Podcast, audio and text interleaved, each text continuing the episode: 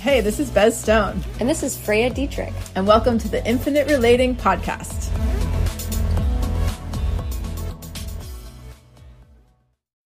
Hello, Infinite Relators. Good morning. Welcome back. I Bez cut me off. I started talking and she's like, we're going to stop. We're hitting record. I can't.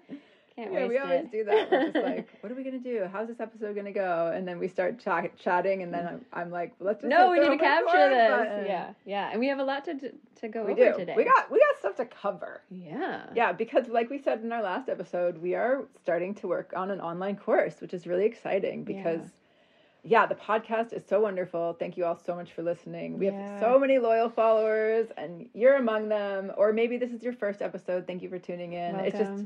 Yeah, welcome. It's been amazing to see the impact this is having on people and how often, yeah, like we said, you know, I run into people locally in the parking lot at the yeah. freaking grocery store, and they're like, oh my God, I'm through the episodes. When's your next one? Or I just oh binged my... on my drive, or I re-listened to them or whatever. Yeah, I had to just had a friend like quote me to me, and nice. I was like, Thank- I'm like, I needed to hear that. Totally. Like, I need the reminder because we're all in it together. Yeah, so totally. Yeah. Oh my God, I love that. um, yeah, and so we're making this online course because...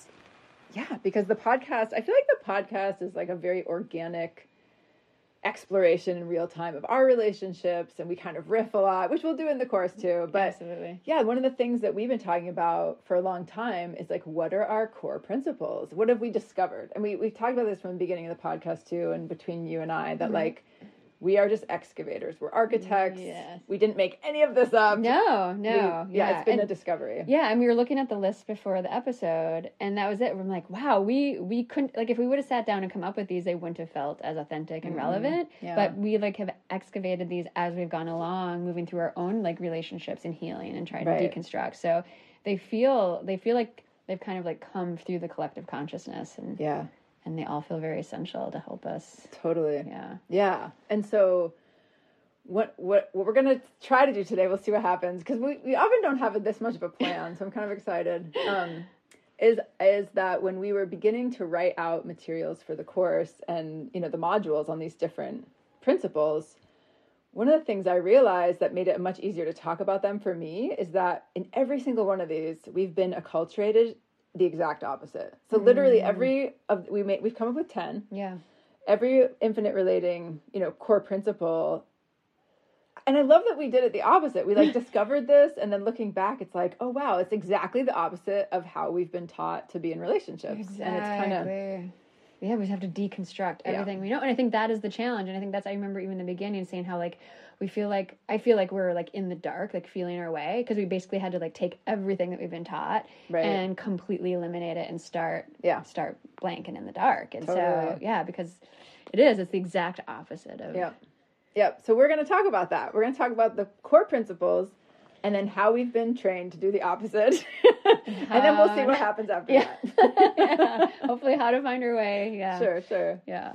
Okay, so the very first core principle that we decided to put on the top of the list because it feels so fundamental to infinite relating is breaking the script script and going custom in relationships. And yes. yeah, right before you were like, wait, what? It, what it, it remind, remind me, me of what that means. That means. And I was like, oh, it just means you, it means eliminating the relationship escalator. So eliminating that, you know, predictable tract where you meet someone, you're interested in them, and you step on the, the escalator, and just the, the goal in dominant culture, how we've been acculturated, is to just move up, you know, move up the move up the totally. ladder, move Look, up the rungs. I met like, my future husband. Right. Or even if I haven't, I was like, oh, I've met my future lover. Like whatever level mm-hmm. of yeah, of escalation that is. And and I feel like with this one, it's I mean, actually probably with all of them, It is, it's not something that I just catch myself in the beginning where yes. I'm like, oh, I, d- I met this great person. I'm really excited.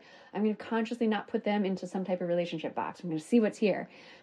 That's, that seems doable in the beginning. Right. And then when you start to like connect, it's like our nervous system is programmed to just automatically start moving back onto that escalator. Right. So it's like, you have to like catch yourself over and yes. over again. Totally. Right. It's an ongoing thing. It's an ongoing. And I'm experiencing that too with this, with the new relationship that I'm in, because I've been with Max almost a year now. And so we have a lot of experience with infinite relating. He was a huge developer of this, all these things, yeah. you know, by being just my partner at the time and having his own brilliant mind. Um, and now starting new relationships, it's like, wow, okay, yeah, I can feel that temptation again, or just that acculturation that's like, well, it has to be making progress. Yeah. Like you have to be going somewhere. You have to be increasing the intimacy at this kind of, you know, steady pace. It's like, well, if you've been together for a month or a week or a year or whatever your metric is, and you haven't moved in together, you know, had sex or whatever sex means to you. Said I love you.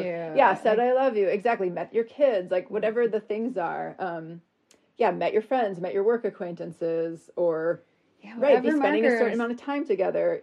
Yeah, then it's seen as this like major disaster. Been presented on social media. Mm-hmm. Yeah, there's so many. Right, like red flags, like all these Ooh, things. Yeah. Mm-hmm.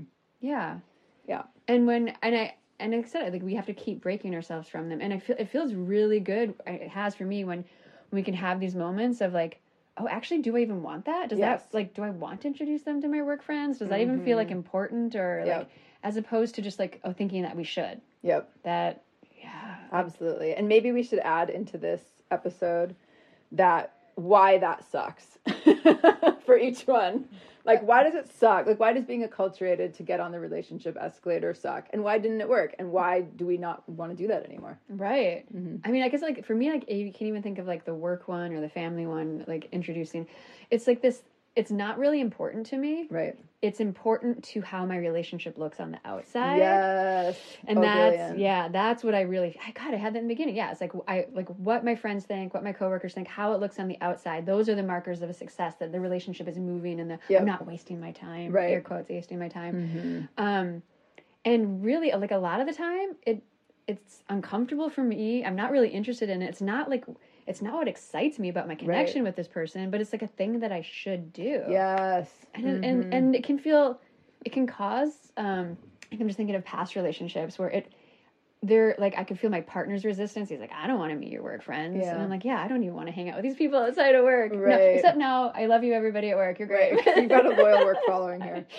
uh, but... But in my past life, and it, so it's like we're doing things that make both of us uncomfortable because we mm-hmm. think we're supposed to. Right. So that, I think there's so many of those markers. And same with like meeting your kids or, Absolutely. Or just like moving into like some level of commitment right. or some type yes. of relationship. It's yep. like, it has nothing to do with what either of you want or how you want right. to relate. Exactly. Yeah. Yeah. And I think since I'm a big dork, I see these like corollary branches off in my mind right now of like different principles or, you know, and I think should attached to breaking the script and going custom as being a core principle. Mm. Should is on there, you know, yeah, in terms yeah. of like how we're acculturated to do things that we should do right. instead of what we want to do.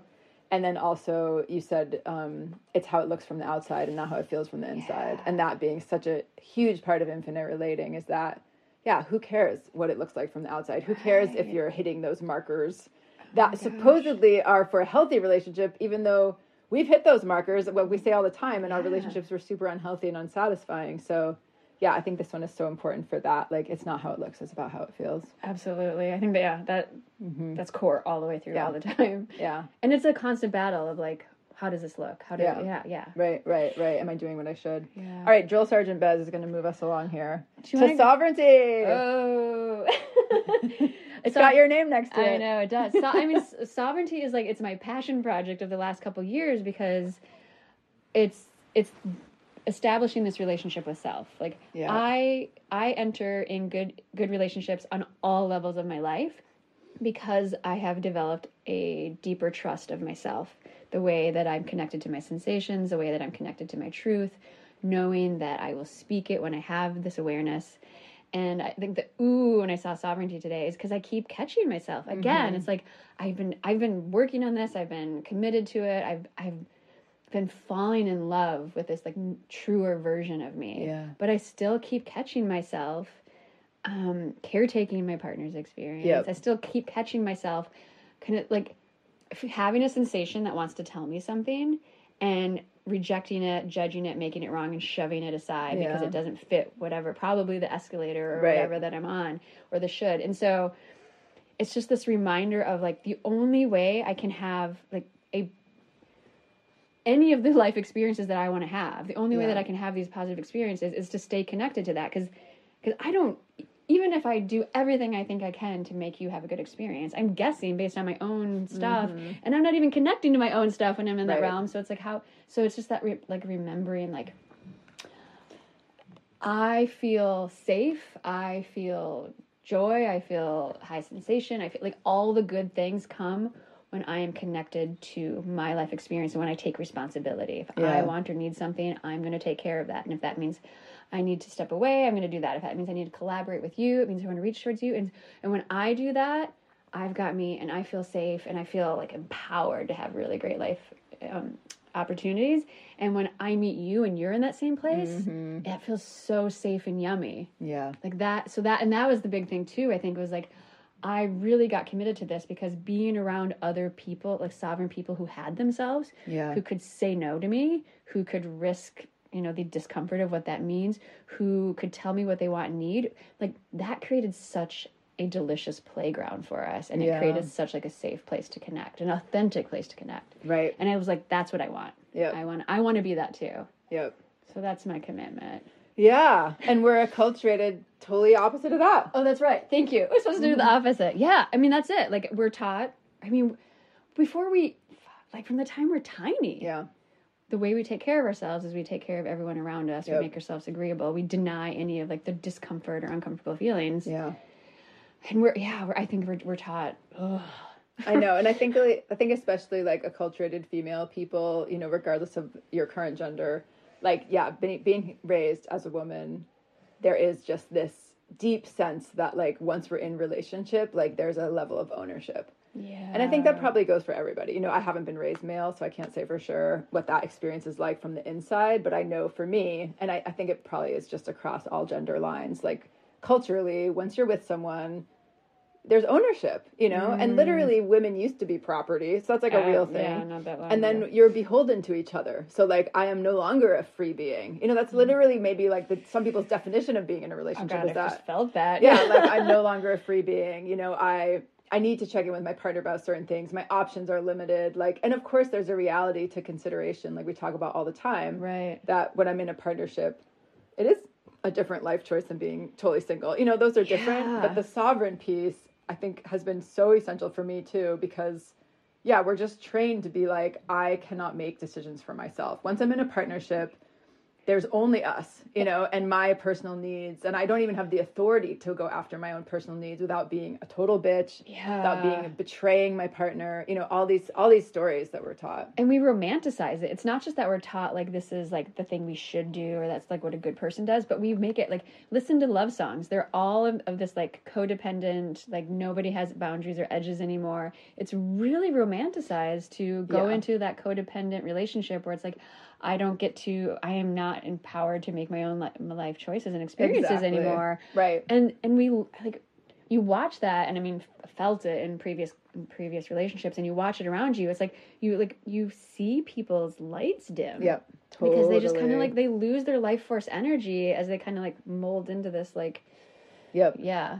Yeah. And I think this, this one particularly sucks to me because like when I don't feel like the sovereign ruler of my life and my body yeah. and my emotional energy and what I do with my time and all these things, you know, because I think this is really important that, you know, in my sovereignty and as the ruler of my life, I can absolutely make conscious, intentional decisions to do things to accommodate my partner. Like that's a right. totally valid thing that like you're, a, you, you do, absolutely. You know, as a sovereign ruler, you're not just like, it's all me, asshole. Yeah, you know, take care of yourself. Yeah. It's just like, I get to choose though. And yeah. I have lived so in so many relationships where I did not give myself that choice and I felt stuck and I felt disloyal if I want. And like, that is such a, it's actually a frightening place to be, to think that I don't have control over my own actions, that I don't get to decide what's right for me in my life. Like, yeah. that's how we end up in abusive relationships. That's how we end up miserable. That's how we end up stuck. And that's stuck. I was yeah. like stuck, trapped. Like those are the sensations mm-hmm. listening to you. Yeah. Yeah. Yeah. yeah. Or be, and beholden, you know, this feeling of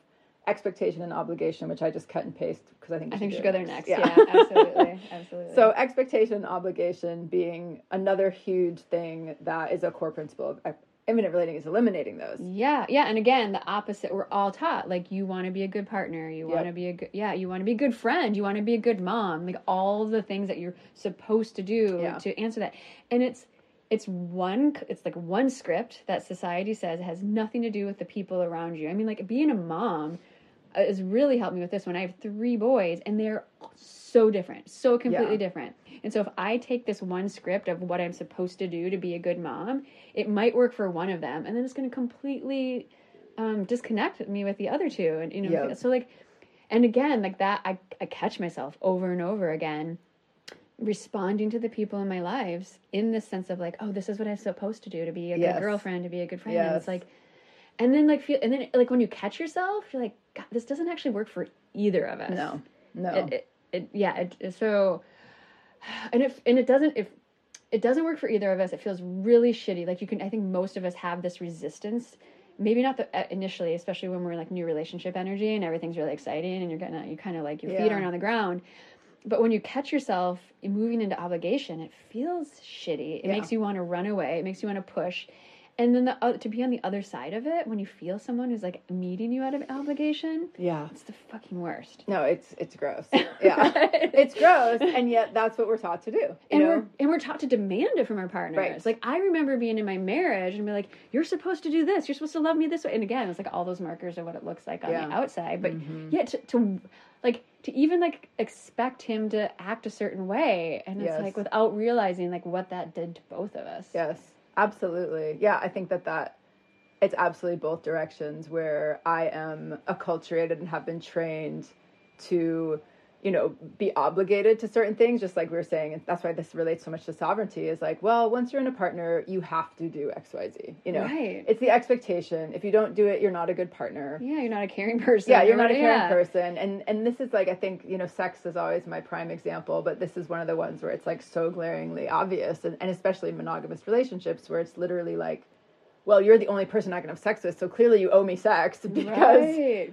Who else am I going to get it from? Well, you know, and, and, and this is like a core need of mine. I was going to say, yeah, that's how you have a healthy relationship. Right. Like if you don't, then the mm-hmm. relationship is doomed. Like there's so much, right. there's so much pressure on that. Right. And so we're taught that, yeah, once you get into a relationship, you do owe your partner certain things and you are obligated to perform certain tasks or to show up in certain ways. M- myself. And then the same is extended to my partner. You know, the way that we're conditioned is that just like you were saying, now there's expectations I put onto them. And if they don't meet them, that's like, I mean, that's, that's what, that's like literally what like ninety percent I think of the world talks about to each other when they talk about their relationships is how their partner's not meeting their expectations. Right. I mean, that's what I used to do. The whole, I would, I would talk to my girlfriends, we'd bitch about our, our partners and it would be like, can you believe he did this? I asked him this and he didn't do it. And yes. you know, he's acting this way. Like, can you believe it? You know? yeah. Because yeah. that's clearly not how he's supposed to act. Because, you know, there's this script and there's this escalator and there are these expectations. And and when we live by those, like it, I mean, it sucks for so many reasons. So I mean, this one sucks so hard. And I even feel like, like listening to you say that, I was like, yeah, I would feel like embarrassed. I would feel embarrassed if my partner mm-hmm. wasn't acting in these ways that he was expected to or culture. Right. Even, and like I said, it wasn't because I was actually wanting or needing that thing. It was because there was like embarrassment of how it looked to the people yep. around me. And it's like, totally. Yeah, there's so much suffering in that one that yep. really, and I think the key is like with all of these, it doesn't mean like, it doesn't mean I don't want my partner to meet me in these certain places or I don't want to have more sex or what, but it's like, I, I really want to like self-check. Like, is this yeah. something that's important to me? Why is it important? How are the different ways that we can actually meet each other in it? Right. As opposed to... Yeah, being just, like, automatically in these spaces of yep. obligation and expectation. Yeah, and what's, like, to me, like, the most devastating part of obligation and expectation is that when I'm operating on those principles and a relationship is operating on those principles, I never get to feel someone's actual love and mm. desire for me. I never get to feel their true service yeah. because... Even if they're giving me true service, a part of me, like you were saying, because we're both kind of like recovering, I don't know what you would call it, codependent people or whatever, yeah. is I'm always like, does he actually want to be doing this? Is he doing this for me? Like, because if he's doing it for me, then he's going to get resentful and I need to make sure that he's actually being authentic. It's like I have oh, to manage his gosh. love for me, you yeah. know, instead of really getting like, okay, like I, and, th- and that was such a breakthrough moment for me too in, in relationship was just to let go and say, you know, I'm I'm going to operate on this new principle where there are no expectations, there are no obligations. I'm going to do my best to then deliver what I want to you and receive mm. what I want from you and trust, you know, or not. Trust that you're either giving me what you want or not, because we've talked about this too, that there was a breakthrough moment with me with Max where I was like, if you're caretaking me, I can't do anything about that. Like, I don't want you to, but like, have at it, you yeah. know, because I'm not going to caretake your caretaking, you know. That I think is really was really profound. Having yeah. that moment, we keep coming back to that moment because it is. It's like, yeah, we want to caretake, so the other one isn't caretaking, but it's like, right, you just have to. I gotta, surrender. Like I have to surrender. Go. Yeah. And I think the biggest thing maybe not, but a big thing, which leads into our next point, that expectations and obligations hamstring is your desire. Because instead yeah. of actually knowing what you want, and sex, there is no better example to me than sex, where once people, especially people, you know, cultured female, start having sex out of obligation to their partner, the first thing it does is kill your desire. Like, that's the first thing it does. Because instead of moving from your own wanting and feeling your own arousal and your own interest in your partner, suddenly it's like, well, it's been a week, and so we have to have sex. Because normal couples have sex at least once a week or once a month or twice a week or every day or whatever your metric is. Right. And that thing of like, well, we, I need to be a normal couple, and mm. I'm I'm not fulfilling my obligation to being a good partner if I'm not, like, you know, having sex with you frequently enough. Right. And then what happens is that then just desire goes away, because then you're not listening Absolutely. for it. You're not honoring your own desire. Instead, you're going by the calendar. Yeah. Yeah. So that's I, the next, the next, the next one, the next is desire. principle, desire. Ooh, which is, yeah. It's huge. Um, I think the biggest thing that we were talking about before the podcast is, like, I, I know I've been taught, and I think it's really common, like, desire is, it's selfish, it's untrustworthy, yes. it's dangerous, it's risky. It's not to be trusted. And there's so many great examples why. Because when I desire to, like, drink alcohol and eat, like, food that's really bad for me, like, I'm like, look, at there's proof. My desire yeah. isn't safe. And then when you start to get into desire, you can can kind of start to see, well, like, okay, those might be the ways that I've I've found to satiate whatever part of me is, like, longing or yearning. But my core desires are not for french fries and alcohol. Yeah. You know, my, my core desires are for nourishment and connection and maybe excitement and new new opportunities. So we have found dysfunctional ways to to respond to our desires. And so I think that it can feel like they're they're dangerous or not trustworthy. Yeah. But when we can, like, sit with them and kind of go under, if I go to this place, and I think it was from the book Unbound that mm. you were reading, it was like mm-hmm. the first invitation of, like, when I can go into this place where I'm like, my desire is, like, my internal truth. Yeah. That it is what it informs me, like, of who I am in this life and what I desire and which direction I should be going to find, like, the best life that I can yeah. create. And so if I can come to this place of, like, I trust my desire, yeah. it is like, that is, like, my number one compass.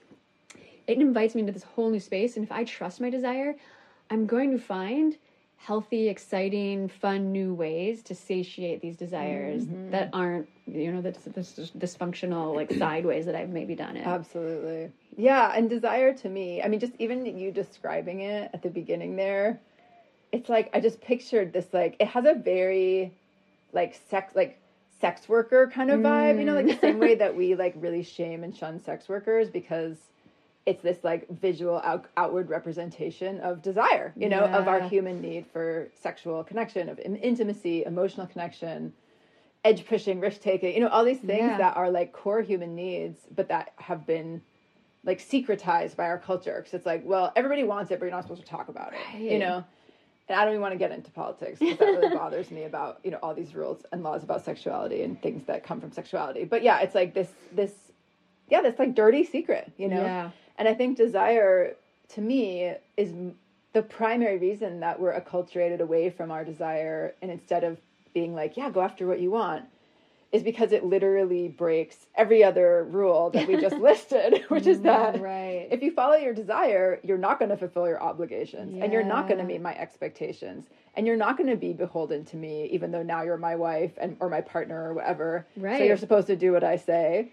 You know, and you're going to break the script and go custom because you want something innovative and that right. maybe hasn't been done before and that maybe is non-traditional. And I remember, like, when I first, I mean, we're always getting things to deeper layers, you know, yeah, always. Absolutely. Like, we continually will be doing that until we die is my hope. Um, but I remember when I got some layer of desire and I was just, like, doing the math in my head, you know, and I was like, this is fucking idiotic that people are like, don't follow your desire, and then you'll have the life you want. Right? I was like, the only way to have what you want is to follow your fucking desire. Right? Like, you have to know what you want so you can have a life that actually works for you, mm. you know, for you. And I could yeah. see it. And I was like, oh my God, I've just been trained away from that. Like, literally growing up, my mom, God bless her, was like, you know, you need to marry a doctor or a lawyer and have the white picket fence and have right. two kids. I mean, she yeah. literally, like, would tell me those things, you know. And again, if that's what someone wants, no, great. Like, you know, it might great. be an easier life than I've chosen for myself. But yeah, I just remember really getting that. And it feels good to remember it again and just be like, there is literally no way to have a life that fulfills me uniquely except by honoring what I want oh and what gosh. my interests are and where my passions lead me and what actually works for me. And the risk is, you know, this deep fear I think we have as humans of being ostracized, made fun of, you know, yeah. seen as freaky, like all these things. But like, oh my God, like the, the, the benefit of actually like being willing to listen to what I want and, and actually believe that there is no way for me to have true fulfillment except by honoring that. Yeah, it's absolutely. Just, I mean, it's life, it's totally life-changing, and it's very radical in our society. It is, and it, it's it's radical, and yet we have like we have a few people who we allow in society to like really rise up in their uniqueness, mm-hmm. and like, and we we honor them, we get excited, and we're inspired by them. Like, look at like they followed yeah. their desire and they did their unique path, and they're amazing. Right. But it's only the ones that are like wildly successful in capitalist right. terms that yes. like get to do that. Totally. But it's like there is a part of us that does kind of honor, like, look at that, they like followed their yeah. heart. Like, there's movies about it all the time. They follow. Yeah. But for the rest of us, it's dangerous. Right. And we totally. better like stay, yeah, we better stay in our place. And that's the, the sensation. I mean, because I grew up in a very religious, um, like small town in the Midwest. And it was just like, my desire was dangerous. Like yeah. it was going to lead me off the path. Yeah. It was going to lead me off of safety. And I remember being at like my first sex party, and I was like, oh my God. I was like, this is everything that I was taught was so dangerous. Yep. And I'm following my desire, and I feel so safe. Like, yeah. this is the safest I've ever Aww, felt because so I'm not following anyone else's script. I'm not stepping into obligation. I'm like, I've got me here. Yeah. And the only thing that's going to happen is what I desire to happen. Right. And I was like, that actually feels so safe. Yeah. Oh, it's so true. I, I don't remember if I've told this story on this podcast or not, because I have like literally the worst memory in the world. So I apologize, but I'll keep it short. But I remember when I was really confronting this principle years ago and just having this absolute panic grip me. And this was specifically when I was, you know, working a lot with sexuality, that if I let my desire out, my specific fears, I would be fat, I would be a drug addict, I would be homeless, like in a gutter, mm. having sex with like thousands of people a day. oh I would God. lose my children. That's extreme. Yeah, it was. And it literally felt like if I let my sexual desire out, this thing that I have been conditioned to repress my entire life, you know, mm. very strongly. Because it's dangerous, because yeah. yeah, it's wanton. Like, I think I have shared in my family, like, you know, being a slut, being a whore was like the worst, you know, oh my God, that's like the worst thing. Like, worse than some really bad things, you know, some actually bad things. And yeah, I remember just being terrified. I would like cry about it. I was like, oh. I can't let this out because it's literally going to destroy my entire life. Wow. And then I finally agreed to let it out with myself. I had a big, you know, I went through all the work and put myself through the ringer and was like, okay, I want to know. Like, I want to know what I want. I want to know what my sexuality actually is. And I didn't have sex with anyone for an entire year because I was like, I don't even know. It, it prompted me to realize that I'd been running on obligation sexually my entire life. Right. It was performative. It yeah. was for him. Because at that time I was only having sex with men.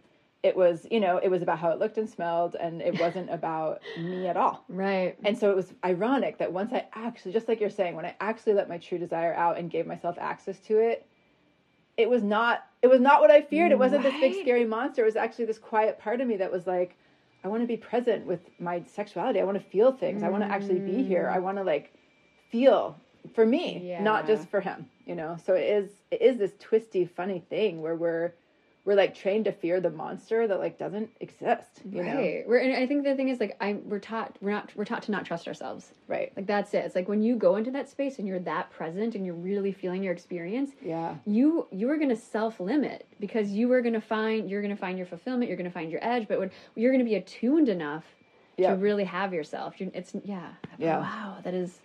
Yeah, that is really deep. Yeah, following our desire ends, le- we, leads us to the gutter. Like, really, like, yeah. that's... Oh my God. I know we could go two directions here. We could go embracing, welcoming change, or returning to self. I feel them both. Do you have a preference? That's kind of returning to self. I okay. feel like that's kind of yeah. where we're going. Great. Returning to self, all the information is inside of us. This is one that, like, I feel like we've been talking about a lot, but it didn't it didn't really click for me until like last episode or the one before, when I think you said all the information is inside of us, and I was like, whoa. I love that. It's like we've been talking about this kind of around it, but maybe not just saying it so plainly. Kind yeah. of like the duh obvious, no offense, but like about like you can't have the life you want if you don't know your desire and go after what you uniquely want. I really like, feel that, that isn't how right life now. Works. You yeah. know, like that's not the math. The equal sign is like not, you know. Like, yeah, the same way that, like, of course, where else would the information, like, where else would it be? Right. And, of course, you know, we learn, we study. You're listening to this podcast. I, you know, study things obsessively and, and want to learn new techniques and want to learn different people's perspective. But at the end of the day, like, when I, like, almost all the teachings that, to me, are are so fundamental, it is about, you know, looking within and totally. Learning to trust my compass and knowing how to read it and knowing how to... Yeah, know what works for me, what doesn't, you know? Yeah, yeah, and I think, like, to look at the the opposite of this is, like, I mean, from the time we're very small, we are social creatures, so the way we're taught is to look look outside. Like, you learn how to walk, you learn how right. to play, you learn, because you're always looking to, like, to, like, everybody around you, and the people who love you want to teach you, and so yeah. it makes sense that that's, like, how... That that's such a, like, strong drive in us. Like, mm-hmm. I learn from everybody around me, and... And that's a great skill to have. It's it's it's how yeah, it's how we learn to right. do like self betterment and self improvement and like all the new things in the world. But but really, like, we need the balance of like what's happening in my system. Yeah. When I when I try this thing that I just saw Bez do and it looks really right. awesome and I want to try it, it's like, okay, but how does it feel inside myself when I do it? And does this feel does it feel good? Does it feel scary? Does it feel edgy? Does it feel like is there heat? Is there right. contraction? And And I like this, this concept is kind of like when I come back to my, my idea of divinity and spirituality is like, okay, I came here to be human. I was, I'm given this vessel that has like, so like is able to process and feel so much sensory yeah. information. Oh my God, yeah. And we're taught as we get older to kind of like ignore it and shut it down so that we can go to work and we can do the things mm-hmm. and take care of the kids and, and get through traffic. Right. But, but really like this This information, when I feel heat, when I feel cold, when I feel contra- when I feel all of those sensations, like that gives me so much information to what is happening, if it works for me, if it's safe for me, if it feels good, yeah. if I want to keep moving in this direction, or if I want to keep move away from it. It's like when you put right. your hand like towards a stove, and like you can ignore that. You can be like, ah, it's hot and uncomfortable, whatever. But right. society says I should touch this thing, right? Or you can be like, um, actually, I'm really feeling that, and I'm yeah. I'm at my edge. And maybe I can hang out here and have some curiosity. And then at some point you're like, no, I that doesn't feel good for yeah. me anymore. I need to pull away. And, and so like really trusting that. But we, the challenge is, I think, at least for me, I know like I just like numbed myself out for years in mm-hmm. survival. Yeah. And so it's like now when I'm letting sensation flood back in, it's, it can be overwhelming. Oh, it yeah. can be, it can be a lot. But, but I think what makes it most overwhelming is, is the resistance. Yep. Totally. Yeah, I mean, I think, yeah, absolutely. I feel like listening to you speak just now, I have a couple of different threads in my mind, and one is, like, definitely we're acculturated to think that other people know the answers, you know, and I was raised Jewish, and I think Jews, we have a better relationship with God than my, what I see my Christian friends Absolutely. Struggling with. I see like, too. I will give you that. Yeah. So there's less of that feeling of like, God knows better than you. Ju- Judaism is actually a very contemplative religion. No, like I, you argue and you, you question things and, you know, people change, you know, things evolve more than I, yeah. other religions. No, I was taught as a Christian, I was like, oh, I think I just need to find myself more when I was like in college. And one of my family members are like, no, that's dangerous. You yeah. need to find God. Yes, exactly. like, so oh. yeah, like baked into our whole, you know, system is like that someone else knows better than you. But really what it is, is that someone else knows the rules, you know, mm-hmm. and it's, it's not so much like that. Um, I, I think it's, uh, how do I say this? It's more that like, it, it's less about, it kind of, again, goes against everything else that we've said so far, which is that when I look within, I'll find my desire, I'll stop acting out of obligation, mm. I'll live my life in a more custom way, and then kind of what you were saying at the in the last bit of like, yeah, how do we manage getting through life that way? I will like vibrate with energy and aliveness and power, you know, and all of these things are are very um, going against the dominant culture, right. you know, and I think that there is just, I don't know why, if this is like sort of human evolution, because there's certainly, I think, at least we're demonstrating in our era, which is the only one I've been alive in as me that I remember, a really strong pull toward traditionalism, where there mm-hmm. is this like innovation. And yeah, like you're saying, you know, there's a few people that are allowed to do that. Right. But then for the dominant culture, it's, yeah, there's this real fear of change, you know, mm-hmm. and of things changing. Like, honestly, power getting disrupted, customs changing. I mean, yeah, we see this all over the place, like yeah. on the national level, at least here in the U S, and then probably globally too, that all these principles that, you know, were like all these norms that we're going against right now with infinite relating are really like those norms are shaped to keep things the same, you yes. know, like that's kind of what yeah. it is, is yeah. like keep the status quo. Yeah. Keep the status quo, because even if it sucks, it's knowable and it's not horrible. You know, it's, it's survivable. It's kind of comfortable. It's not, sure. Yeah. yeah there's like ish. a certain, right. yeah. And so I think that, um, what was our principle again? I totally got off track. No, so Returning to self. Oh, that's funny. I love that. Let's go. Coming Let's back. We're back. coming back. Yeah, this idea of like that I could know for yeah. myself. I mean, it goes, it, it's just, it's mind bending to be like, that means I have sovereignty. That means I have agency. Yeah. That means I get to decide my life. That means I'm not on the track, you know, t- of just this escalator that I have no choice right. about. You know, it means that. Yeah, and it means that I get actually actually get to choose for myself and know myself, which yes. is like so beautiful. And this is the principle that we laugh at every time when one of us is struggling and we leave a voice message and we're and like one of us will be like, "Oh, yeah. return to self. Right. This is it." Because it's like whenever any of these other things are like when I'm feeling anxiety or yes. challenge, we're just like, "Oh, because I was over in someone else's experience." Right. For yeah, right. I was trying looking to them to for answers, or mm-hmm. I was trying to take care of them, or right. whatever it is, and it's like. Every single time, our way out yeah. is to come back to self. Yeah. It is so true. Oh, my God. I didn't feel that one. I know. It's really good. It is really good. Yeah, it's oh, yeah, it's profound. And we have a great segue to the next one. As yeah. I was just saying. Uh, totally. Embracing and welcoming change. Yeah. Oh, my God. I mean, I really do feel like, to some degree, like like we were just kind of pointing to, like every single cultural custom is around avoiding that. Yeah. Like every single one. It's like all that we've talked about so far, the escalators, you know, the beholdenness, the obligation is, is to keep things the same and to avoid the, the, the sometimes terror yeah. of things changing. And like, honestly, like when you think about it on that bigger scale, like to support the power structures and whatever right. that is, if that's the church or the government or your employer or your partner, the right. way you've established, we know, however yeah. you've entered into the relationship. Yeah. Like, we get into these power structures that it's yeah. like, it's scary. Yeah. It's scary to disrupt. Oh, my God. And I really want to, like, speak to um, that how, like, it's terrifying. You know, it is terrifying. And I have so much compassion for that. I identify as, like, a very brave and courageous person. And I think that is how it, you know, that is a str- really strong part of me. Yeah.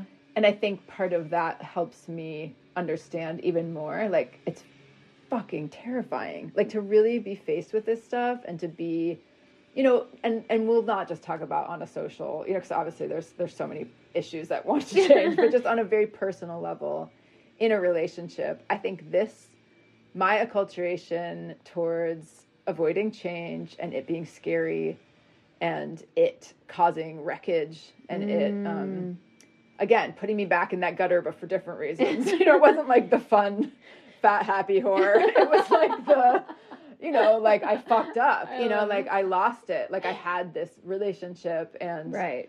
you know, I I couldn't hold on to it, and you know, all these things. But I just I just can think of so many relationships I've been in where I've been unhappy, and I've known I had to get out even, and I was like too scared. Mm-hmm. You know, I was so scared of change, and I was so scared of losing the connection, and so scared of, yeah, the financial implications. I mean, there's very real, yeah. you know, I don't want to yeah. dumb it down that like there's very real implications to adopting this principle and really allowing relationships to change, especially once you have kids. Yeah, yeah you have shared finances, you cohabitate, you know, there's all these real things that I just have a lot of reverence for this one because it can really seem...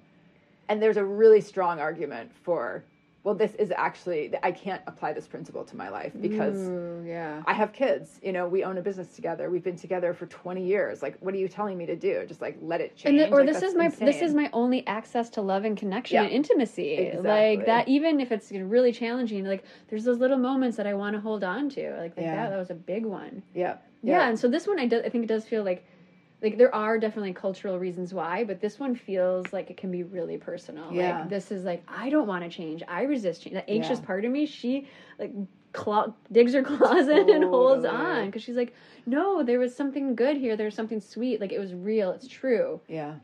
And. Yep. Yeah. And I think that and is, because I was working on, you know, just kind of brainstorming for this topic in my, in our new course. I think this might be true for all of them, but I feel like for more than any of them in my heart, this principle is important because it's what's actually real. Yeah. Like, it's what's actually real. Like, and I think about, I, t- I say this with control all the time, too. Like, if control worked, I would do it. Like, I would totally do it. Right. I'm super, I-, I could run the world so well. I could manage my, you know, I could have great ideas for my partner and all my friends. I'm kind of into that world. I'm willing to check it out. Yeah. But it just doesn't work, you yeah. know? And I think that this, this is why there's almost like a, yeah, I feel like we both feel it talking about this one. It's not melancholy, but there's this like depth to it or this mm. sort of like almost sadness, I guess, inside of me with the reality that things change. Like that's all that ever happens is yeah. things will change. Like everything you love, you will lose. Every moment is gone. You know, it's just gone. And like, if it were different, then maybe this principle would be different. Like if yeah. life weren't like this, then perhaps things would, then we would have a different principle for infinite relating. Right. But this one is just a hundred percent, I think, just bravely accepting the, the total reality, inevitability that like, yes. if you're in a relationship, if you're alive and you're a human, you will, like, you have to change. Like that's what you're doing. Yeah. Like whether you accept it or not, it's what's happening.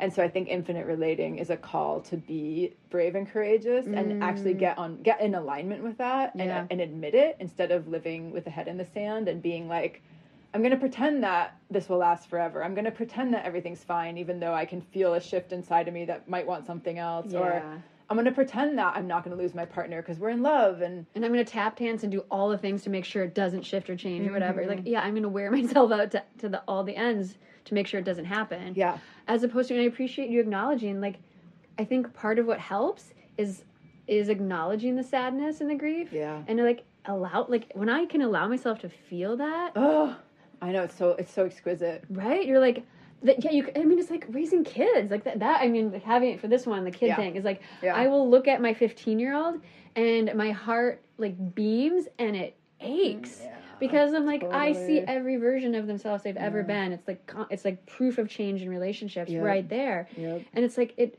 there, yeah, there's like the bitterness and the sweetness all in it. And, and I think the big thing for me is I'm like, if I allow myself to grieve, yeah. if I allow myself to say, God, this is really scary. Like, I love my partnership right now. Yeah. And I want it, to, I want to hold on to the yumminess. Yeah. And it's scary to, to surrender to the yeah. fact that this, this is a, this is a sweet moment and the next one's going to be different and the next one's going to be different. And, right. and I don't know what it is. It could be fucking amazing. Like, could you know, be better. Could yeah. be better. Totally. Oftentimes it is. Yeah. But, but it's just, there's, yeah, there's no control. Yeah. There's just surrender. Yep. Yep. Yep. And I think I just, yeah, again, want to highlight in your languaging right there, even you said surrender to the fact that it will change. And it's like, yeah, that's what this principle is, not just glancing over the word fact, yeah. but being like, yeah, that is a fact. Like, let's actually get real with the fact yeah. that that's a fact. That you can't regain the past. You own, all we can do is be present and move forward. And that we're going to die. You know, I feel like yeah. ultimately, I feel like this is kind of the, our cultural obsession with like youth and health and, you know, what we consider health and like being the absence of disease, you know, like there's just this, this general way that we're trained or that I've been trained at least to, yeah, just live in this pretend make-believe land where right. nothing, I'm not going to grow old and I'm not going to get sick. Like... Yeah. And that I'll never lose my partner. And that, you know, I just, oh, this one is so near and dear to my heart, um, just because, yeah, I, I feel like when I choosing to actually admit this and not just admit it, but accept it, and then not just accept change, but embrace change and welcome mm. it, probably has changed my relationships maybe maybe more than anything, you know, and That's really awesome. Allowed me to be in a partnership now and in other relationships now where I feel actually happy. And we yeah. talked about that too, like when things don't change, we're stuck in a rut and we're miserable. Right. But then when you give people the solution, they're like, no. That's so scary. I know, yeah. I mean, because yeah, it's like, I feel like I can like, feel the visualization of like, my hands have to let go of something. Yeah. And that's scary because I don't know what's terrifying. There. I have no idea what's going to catch me. Yep. Yep. Yeah. But yeah, I mean, I feel like this is, to me, this is when, you know, we boldly go forward together because it's like, I don't know. You know, none of us know what's going to happen next. And I think this is when having friends, so maybe we go talk about community, is so important because it's yeah. like without, um, can we do that? Yeah, absolutely. Without having, you know, camaraderie in this, in this really terrifying experience of yeah. actually choosing to be, like we were saying, like vibrating with aliveness and to be living in reality, which is that change is inevitable and happening all the time and that yeah. I can't stop it, and which is that I'm sovereign and my biggest task is to know my desire and then bravely follow it. Like, yeah. all of this is really intense. It's, it's really not... really overwhelming. Yeah. It's really intense. Yeah. I'm falling apart all the time the more yeah. I surrender to it. And yeah, and the next step is, is community. And the only yeah. way... I mean, the only way I'm able to be this version of myself right here, right now, is because of the community I've had. Yeah. Having you, having people who are committed to growing and evolving and, like, facing facing the hard stuff. And I think, that again, the challenge, the opposite that we're taught, especially in our, like, end-stage capitalist, you know, society, um, is that we are supposed to be the strong, independent yeah. person. Like, look at the nuclear family. Look at how, like, look how isolated we've all become. We've yeah. lost the the larger family system. We've lost right. the village. We've lost the community. We, because, and we're taught we're supposed to do it ourselves. Like, yeah. that's what, um, like, in every realm, like, in work and personal life, like, that's, that's what we're supposed to um, aspire to be. Right. And I've done such a great job of being a strong, independent woman, and yeah. it's so fucking lonely. Yep. And, And so what I've learned, especially like, especially like as we couple, like I think that's the nuclear family thing. Right. We're taught you meet the person, you fall in love, and then you like leave everybody you yes, know. Totally. You stop hanging out with your friends. Yep. Um, yeah, especially men. I feel like they yeah. lose like all their friends when they yeah. when they get married or partner up, and so that happens. And so then you're this like isolated little unit, and you depend on each other for fucking everything, everything yep. and you destroy each other with the. with the amount of obligation and expectation that comes along with that. Yep. And the way we found our way back, like this is the first time that, I mean, for, this is like the most social and expansive, like my, I feel like my community knows everything about my partnership. Yeah, totally. Because both of us were so open and we like, we reach out to each other. Like I couldn't, yeah. I, I feel like I would have just like burned this relationship to the ground oh, months yeah. ago if I didn't have you and I didn't have other people to process with and share yeah. with and move through like some of these scary things and some of my anxious attachments, some of this like, oh my God, things are changing and what do I do right, now? Right. And if, and I feel like if I hadn't, if I didn't have people to process it with, if I didn't have people to cry with, to yeah. people to like, who really see me and get me when I'm hurting. Yeah. I feel like I could, I would, could put a lot of weight an expectation on my partner. Yeah. Oh and, my God. Right. Right? Yeah. Mm-hmm. Like even I think this week I was like, how much do I share with Lee? Because right. I'm like, I'm going through all this, but I'm like, I don't feel like he needs to hear every right. every thought that runs through my head. Yeah. But I know Bez can handle it. Yeah. I want to hear all of it. You want to hear it, thankfully. I was like, here's another ten minute message. Bring it on. Yeah. Yeah. And it's like, it's, and I think we've said many times over, it's like, this is, this is how we raise a healthy partnership. Yeah. It's totally. like by like, by like holding it in community. Yep. Yep. Yeah. And I think that's right. We, that is really something that we're undoing that I'm really proud of. And I have the same, you know, you know this, yeah, but I wouldn't I, be here. Or I got Matt, to, we would, I wouldn't be with anyone without you. I would be, I don't know where I'd be. But, but I remember I like, I, I think I was out of town or like when you and Max first connected yeah. And by the time I finally oh, met yeah, him, you were in Hawaii. I yeah. was like, I like, like, I think I like, climbed in his lap. I'm like, I'm so, like, I know, I know you. And I was like, this is Freya.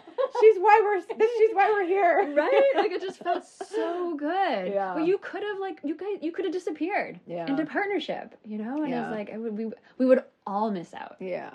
Yeah. And I think that's what we're taught is like, you know, A, to just depend on that one person or, you know, the, the nuclear family, like you're saying. And yeah. for some people that does include extended family, you know. But, some version of it, yeah. yeah. And then the other thing is is to not kind of air our laundry, you mm. know, to not burden people with our problems, to not, and to keep up that facade yeah. that everything's going great over here. Right. You know, so if I actually tell my community that something is, is going on, if I share that with my friends, and in some, you know, lots, I would say, lots of circles, like, the partner would get mad and be like, why are you telling people bad things about totally. me? Like, we're supposed to be doing well. Like, we're this upstanding example of partnership. Right. You know? And it's vulnerable mm-hmm. and scary. Yeah. Yeah. And I think it's, again, that kind of obsession that our culture has with, with the facade and with, like, how it looks instead of how it feels. And with our lack of humanity, you know, mm. the lack of that just shared sense that, like, nobody knows what the fuck they're doing. Everyone has the same problems, right. like, literally, you know. And some of us, you know, we we we learn a, a piece of wisdom, and so we pass it along and we share it, and thank God that's happening, because then we can all learn together.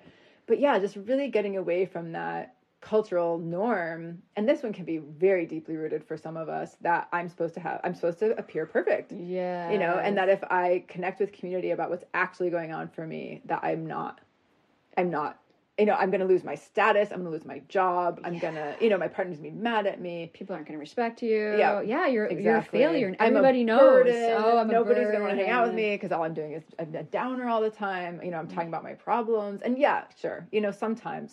Yeah. You are a downer. You need to journal instead of talk about your problems. I, but. Yes. And I think that's part of this. Sorry. No, it's true. I think that's, I mean, I think it's, it's worth mentioning. That's like maybe part of the sovereignty piece, or just like checking in. Like, yeah, sometimes it is good to see, like, do you have the bandwidth? I know mm-hmm. which one of my friends have different levels of bandwidth. Like, right. I can leave, I can leave, you know, fifteen minute messages yeah. with you if I need to. Yeah. Lee is like five minutes tops. Yeah. Like that's, you know, and like, that's great. I love that. Cause then I know who, you know, like, right. because I, that way I can get what I need from you, and then I can like go and self-tend, and, and then I can, or can go to another person, but yeah, I'm not taking advantage yeah. of or pushing. So. And you know what it is though? And this is maybe totally a side tangent. Let me see how much time we have left. Uh, I'll make it quick. Is that you, the reason I will listen to any message you leave me, no matter how long it is, is that you're not complaining. Ooh. Like, you don't complain, you know, and it's totally different to listen to, for me, a girlfriend or any kind of friend, like, complain about their relationship. Even for one minute, I'm just right. like, okay, this is not interesting to me. Yeah. But for someone to be sharing, you know, their struggles, what they're learning, what they're, they're, they don't know the answer, you know, they're right. reaching for it though. Yeah. Or they're like, fuck this, I hate this. And like, I'm, you know, here's, here's the process I'm this going through. This is why I'm moving to Norway. Yeah, exactly. You know, and I like that too. But like, yeah, I think that is, that is something. And, you know, I think one of, I don't know where self-management fits into our principles, cause that is a huge one for us too, is it's the sovereignty piece. And yeah, ret- and returning to self, over, right? Yeah. yeah, returning to self, maybe just like how important it is to also, yeah, do that journaling, you know, yeah. do that self processing. But, but yeah, like in our culture, I think we are trained so much to hold hold it inside, you know. And I know, I mean, I know Bez will not let me get away with anyone, anything. You call me on my shit, and and I and so like when I'm leaving those messages, like. I know I better be like ready to yeah. re- like receive like the realness back. I'm like, okay, I'm here. I'm bloody. I'm messy. I don't know what's happening. And you do, and, and I'm so grateful for that, because I don't want to be I don't want to just be stuck in this like victim yeah. complaining cycle. I'm like, how do I how do I move through this? Totally. I'm and then stuck. I'm like, mercy kill. You do. So good. I'm like, oh. I, everyone should have a Bez. Aww. Yeah. That's part of community. Find find your local Bez. Really sweet. Aww. Yeah. All right, where are we at? I'm feeling all warm and gushy. Oh, yay. um, wanting what is? Wanting what is. Oh, maybe transparency first. Okay, that's not... Because, yeah, that feels like kind of one of the... Yeah. I mean, one of the things that's core to knowing what to talk to your friends about, and also what to talk to your partner about. And this kind of reminds me of desire in terms of one of these silly things that we think, you know, we're trained to like lie yeah. straight up, yeah. you know, to lie, to conceal, to not yeah. share difficult things, to, you know, lie about our accomplishments, which, you know, I can be kind of a fan of some of that, because I do think not lying, but I do think there is, especially like acculturated female people, we feel like we have to be experts in something before we can go for it. Right. And you know me, we started talking about or infinite relating. I was like, let's make a podcast. I was like, wait, I don't know anything. I'm failing. You're like, great, let's share it. I'm like, well, hit record now. Yeah. So I am a big fan of that. You know, so I do think there is a certain, the risk-taking aspect of this I love. Just yeah. being like, because I think we can take it too far and say, yeah, I have to be an expert, or, right. you know, maybe, th- yeah, just, just be kind of obsessed with perfection. Perfection. Yeah. yeah. And so that's different. But for this principle of actually, you know, being able to say what's real for me, you yeah. know, is it's one of those things that, like, yeah, especially acculturated female people, it's like, you are not supposed to do that. Like, right. When at I, all. I feel like you even said in these last couple of weeks, like, I trust that my partner can handle this. Yeah. I They can handle whatever truth I have. And that's that's how we build a relationship. But, yeah. we're yeah, we're taught in our... Yeah, you just protect each other from, right. like, yeah, whatever whatever thing it is. That... Yep, yep. And I think that that's, again, also have a lot of reverence for this one, because it does directly link back to the embracing change bit for me, um, because there are times where, yeah, if I'm honest with myself and my partner, something's going to change, right. you know, and Oof. It can be really scary. And you and I have both been in, you know, really intense relationships in the past where it felt actually dangerous, you know, and there was that feeling of, if I'm honest here with myself, even about what's going on, someone's, someone's going to die. That's where I always right, go, you know, right. someone's going to kill themselves. Someone's going to kill me. And, you know, this is extreme, and sorry to just like be dropping this. But I think that people, even people without that history one, but... have that sensation in their body. Yes. I think it's really yes. common. Yeah. yeah, it is. Me too. And even if die isn't, you know, because I take things really far, but even if it's something like they're going to leave, right. you know, or I'm right. going to leave. That used to be a huge fear of mine too, was mm. like, if I'm honest with myself, it's, yeah, there's one fear that my partner's going to leave, but maybe even a bigger fear is that I, I'm going to want to leave, God, yeah. you know, and that's really scary. It is really scary. Mm-hmm. Yeah, because then I, if then I, I, I uncover that, I have to do something with it, which is probably buried for another right. year or two or three or whatever. But yeah, yeah but there's going to, you're going to, it's going to be a constant battle with that, yeah. like truth. And so, yeah, yeah just being like committed to, to truth and authenticity and transparency with your partner. And I think this is a big piece in maybe... the sovereignty piece too, or even like a consent, is like in in moving into this new new way of relating, is we're getting rid of all of the norms, we're getting rid of all of the traditions and shoulds and patterns, and so we it requires us to be really open and transparent yeah. transparent with each other about what we want and need, what we're available for, what kind of relationship we're trying to create here together, yeah. because we're I'm not showing up assuming, oh, we're in this type of dynamic, we're monogamous or we're poly or whatever, and so we just know what that means and we don't right. have to talk about it and, until we get hurt. But it's like, no, this is, we are building every relationship going custom. Have we done yeah. that? Yeah. We did. We did. We're going custom, and that's how, like, we have to be, we have to be able to have uncomfortable conversations. Yeah. Yeah.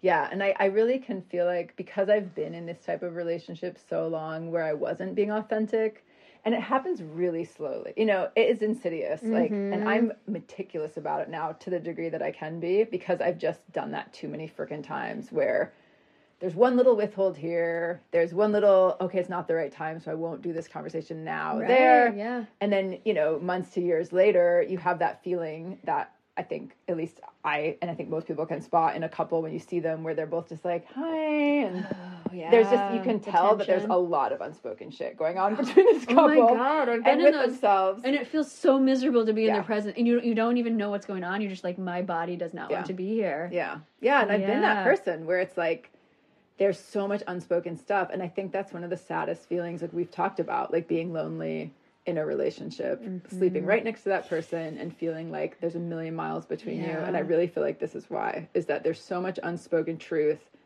fear, pain, you know, withheld facts, you know, things that you've done that you haven't told them, that yeah. you're afraid to tell them. And like, that is just, you know, like one of those, I think John Gottman, that he talks about the four, mm-hmm. har- the four harbingers of death mm-hmm. of a relationship. And yeah, like one of them is, is it's not withholding, because I can't remember what it actually is, but it's something like that, right. you know, might be withholding. I don't know. But one of them has that flavor where yeah. it's like, that is one of the first, you know, the first things that is just the nail in the coffin is, is when we stop telling each other the truth. It's you so know? hard to come back. Yeah. Yeah. And again, like one, at some point you're going to have to, and it, it's going to happen. Like, we are not going to do this perfectly, because we've, right. especially like, you know, some of us have decades of experience of doing it oh, the yeah. other way. Yeah. But like when you, when you, catch that, or when you feel that and there's something you need to share, it's like I I'm gonna I'm gonna face the discomfort that yeah. is gonna come up in both of us. I'm gonna face the possibility of change. It's gonna right. come up right um yeah. yeah and I think this one for me is about like the scaffolding, you know. It's like yeah one example of or one instance of like, okay, I withheld something, I was afraid to talk about it, and now I'm gonna, you know, catch it pretty quickly and come back. Right. What happens when we don't do that is then the, all the scaffolding builds up, and that's mm. the part when I feel that I've done this in relationships where it's like, okay, I'm I'm withholding this thing. So in order to withhold this one small scary thing, I have to take this posture, and then in order to take that posture, I have to tell this other lie, and then in order to tell the other lie, I have to pull away from my partner because they are going to feel it. Right. And then pulling away from my partner, and then they start to look weird, so then I turn this way. It's like this whole complicated, right? You know, this whole like intricate thing that's been set up to just hold, like hide this one lie or this one Withhold scary thing, or, yeah, yeah, this one yeah. feeling that I don't want to share, right? You know? And right. like that is. I can just feel it in my body and picture it's like walking around all stiff. You're I like, can if I move or breathe, if I breathe, this whole thing's going to fall over. You right, know? And how much scarier and how much more of your your energy it takes to, yeah. yeah and then, yeah. Yeah. Well, uh, we only have a few minutes left, or we have less than a few minutes left. We're going to do, okay. We're going to go, we'll go over a little bit, just a little bit. Because these next two are so important. I know. Yeah, I mean, I feel like, so the last two are wanting what is, you know, being a lover of reality to me has been like, oh my, I mean, that's a whole, I don't it's, know. It's just like a life minutes. philosophy. Yeah. It's just like a massive departure from everything we're taught, which is that, you know, you should love the fantasy.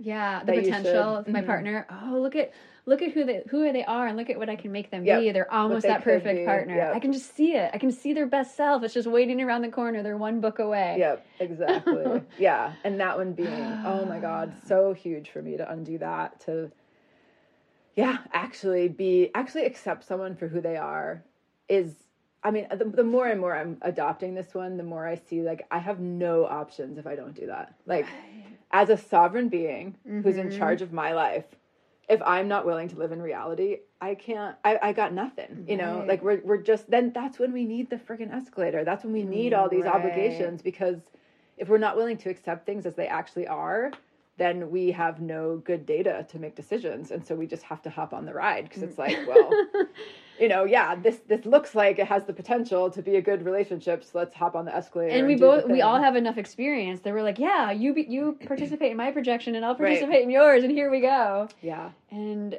and the excitement, I think it's, and one of those things, it's like the, the raw vulnerability of like, here's what is. And I don't, I feel like I see this a lot, especially in, like the, the traditional story of like a, a woman longing for a man who isn't available. Right. Like he's telling you, he's showing you, maybe yes. he's, maybe he's not telling you, but, but he's showing you in yes. all the ways. He's like, this is all that I'm available for. This yep. and nothing more. And you could choose to like love him and keep him at whatever distance you need for that to work for you. Mm-hmm. Or you could like hold on to like, but maybe he's going to, but maybe. Yep. And it's like, so the same situation could be this beautiful relationship, beautiful friendship or whatever, yeah. like, and you could just like really see this person for who they are, or you can really hurt both of you and yeah. try trying to contort them into something else, or trying yep. to contort their availability into something else. And contort yourself. And contort yourself into something else. And so it's like, when you do this, when you can look at the world around you, it just gives you so, it gives you choice. Yeah. Yeah. It gives you, it gives you power. It's yeah. like, this is, power. yeah, mm-hmm. like. Yep. Yeah, and actually, right, and having options. And I think that that's, I, I, this was one of the things that really shifted my relationship when I when I first got together with Max. And I really, I, I remember where I was on my street, because I have these visual moments where like the thought falls into my head. I love it. I was taking a walk, and I was like, oh my God, misery is wanting something that's not available. Like yeah. that is fucking relationship misery. Like I can't think of anything more, you know? Right. And there is a nuance between, I have a desire and I don't know how to get it, and I don't know if my partner wants it, and ooh, it's scary and exciting. You know, that's right, also right. really beautiful.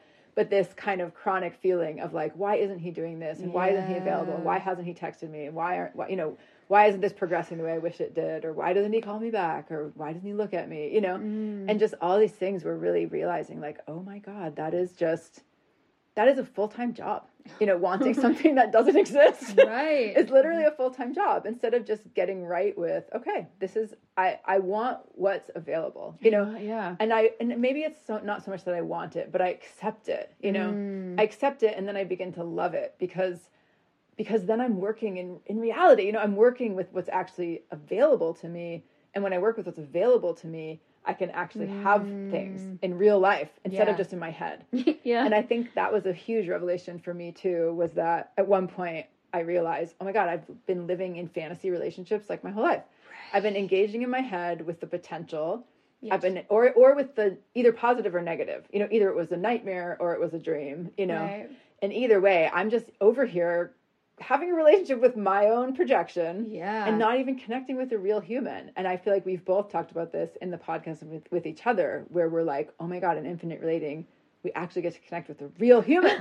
right. As they are, yes. and get to know them and get to experience their gifts and, yeah, be disappointed sometimes. But, like, that's, it's like the the cost of actually being present with what someone's really available for and what they're, and what, which is what they show you with their actions and their Absolutely. values, you know, is that we get to have a relationship with an actual other person. And which, it's, it's really, and I, yeah. I feel like that's, I keep saying, like, with Lee, I was like, um, like, part of the yumminess and the magic is like, wow, you, you're this mystery to me, because, like, yeah. I could, like, take the information I have from when we met and then, like, project the, who I think you are. Cause, like, oh, now I have enough information. I have this idea. And that's what I used, we used, I used to do. Yeah. And, and then, then they do something different. You're like, wait, you, you right. broke the rules. You did something different. Right. But instead you get to stay in this space where you're like, you know, like, I'm always in reality. You're a dynamic person, and how exciting! Like, I get to keep getting to know you in real life. Right, right. It's so good when right. we can, you know, mm-hmm. dance with us. We can't, we can't let go of the fear completely, but we can maybe just dance with it or hold it lightly. And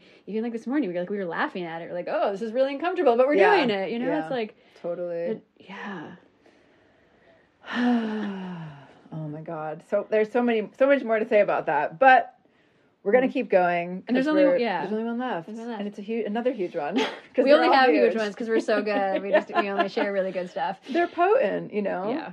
And the last one is the us between us. Yeah. Which is so sweet. It's kind of sweet we ended on that one. It is. It feels oh. like that was like one of the first that we like excavated. Yeah, it was. And I don't know how, like, what tool, what archaeologist tools we used to excavate a three-legged three-dimensional stool, stool. Oh, floating yeah. through space.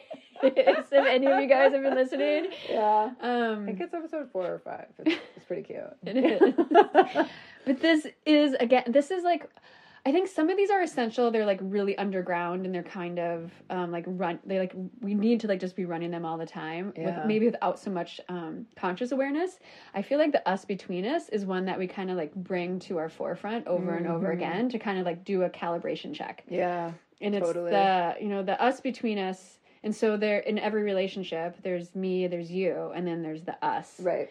And... And I think the challenge that we're taught, you know, the, the opposite that we're taught from our past conditioning is that we are supposed to control yeah. the us between us. We're right. supposed to control where this is going. Right. Um, that's how you create and safety. The and the other person. Yeah. That's true. Yeah. You control the us. Well, you, you control everybody but myself. Right? Yeah. I'm not going to manage her. She would, yeah. um, except for when she's caretaking everybody. But yeah, that the us between us is when we, so we're taught to control it. We're like, Here again, here's like, ooh, here's this person. I'm excited about them. Maybe they're my lover. Maybe they're my partner. Let me guide us in this direction. Let yeah. us hop on the escalator together. And really, when we feel like that magnetism, that energy, like, it's so potent. Yeah. And if we can just, like, kind of, like, surrender into that flow, yeah, like, that's where we get to discover new ways of relating and connecting. And I think right. that's part of maybe what, like, we felt when we first started Infinite Relating yeah. with our current people. It's like, I was like, oh my God, this is so good. If I just, like, let go of control and re- like, there's so much here. And this is a relation, I get to relate in ways that I never have before. Right. Because I've never allowed it to just evolve and totally. be on its own. Yep. Yeah, totally. And this is another one of those that feels just like it is reality. And we talk a lot when we describe this principle to people that, like, if you've ever been in a relationship and you've tried your freaking hardest to save it and it's just going downhill, that's yeah. the us between us having, you know, it has its own lifestyle, lifestyle, like life cycle and trajectory that yeah. we can't control. And then same with, there's that person that you're like, fuck, I don't want to be attracted to this person. Like, why do they keep showing up? Like, we keep running into each other. Like, this is really inconvenient. Right. They don't and fit yet, all my boxes. Yeah, so, exactly. Yeah. And they're against my preferences. They're too young. They're too old. They're the wrong gender. Like, whatever it is, but it's like, there's something here, you yeah. know? And I love that principle that there is this third force at work that isn't just you and me. I was also journal, you know, writing about this one for the module, and I was like, it kind of serves as a tiebreaker in this cool way, Ooh. which I hadn't thought about before, because we're acculturated that it's just you and me. Right. Definitely that there isn't this kind of woo-woo spiritual third entity that is our combined energy. Right. No one teaches you that. And we're it's just you and me, and therefore that sets up, like, almost an immediate power struggle. Like, mm. it's me, it's you, like, are we equal? Winning, Who's winning? Losing, yeah. yeah. And I was like, wow, the us between us can serve as this tiebreaker where it's like, well, I'm not sure and you're not sure, but what is, what do we want? Like, what is the, what is our combined energy doing? And we know what it wants based on what it's doing. You right. know, it's Ooh, like, yeah. we're being inextricably pulled together, or there's not, you know, there's kind of distant, you know, we're kind of Or the magnetism. Yeah, is, the magnetism yeah, is the less. Energy, and so, yeah. yeah, so that's a time, you know, and in this three-legged stool idea that we attend to, you know, what is it time to put attention on myself? Like, right. am I leaving plenty of space for my partner to put attention on themselves? And am I attending to the us, you know, and right. being able to keep all three of those forces at work has, oh yeah. I mean, that's been like such a game changer for me to yeah. listen to that instead of just thinking that I have to do it all on my own. Or he has to do it all on his own or whatever. Yeah, yeah. And yeah, and knowing, like, I think the big thing is, like, we realize, like, how much um, a power our attention has. It's mm-hmm. like, am I putting enough attention on all of these, all three of these? Am I keeping them in balance? And and they're not going to be in constant, like, constantly balanced. Right. But it's just, like, it's kind of like the dance of them. Like, yeah. okay, like, this one's getting stronger, but, ooh, I left myself behind a little bit, so yep. I'm going to pull back. And, totally. I, you know, like, I think both of our partners are really good at being like, I need my alone time. And yeah. it's like, yeah, thank you. Like, thank you for making sure that part is really taken care of.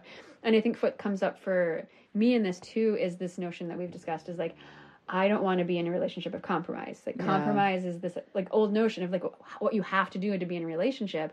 And that feels lose-lose. Yeah. And I like this notion of the tiebreaker is yeah. the us. And because we're we're looking for win-wins only. Yeah. Win-win or pause. Yeah, totally. But I, I lose-lose is just doesn't. Yeah. Yep. No. I have to give up a little bit. You have to give up. Now we're both, like, stuck in obligation and misery. Yeah. Yeah. yeah. Yeah. Woo! We did it!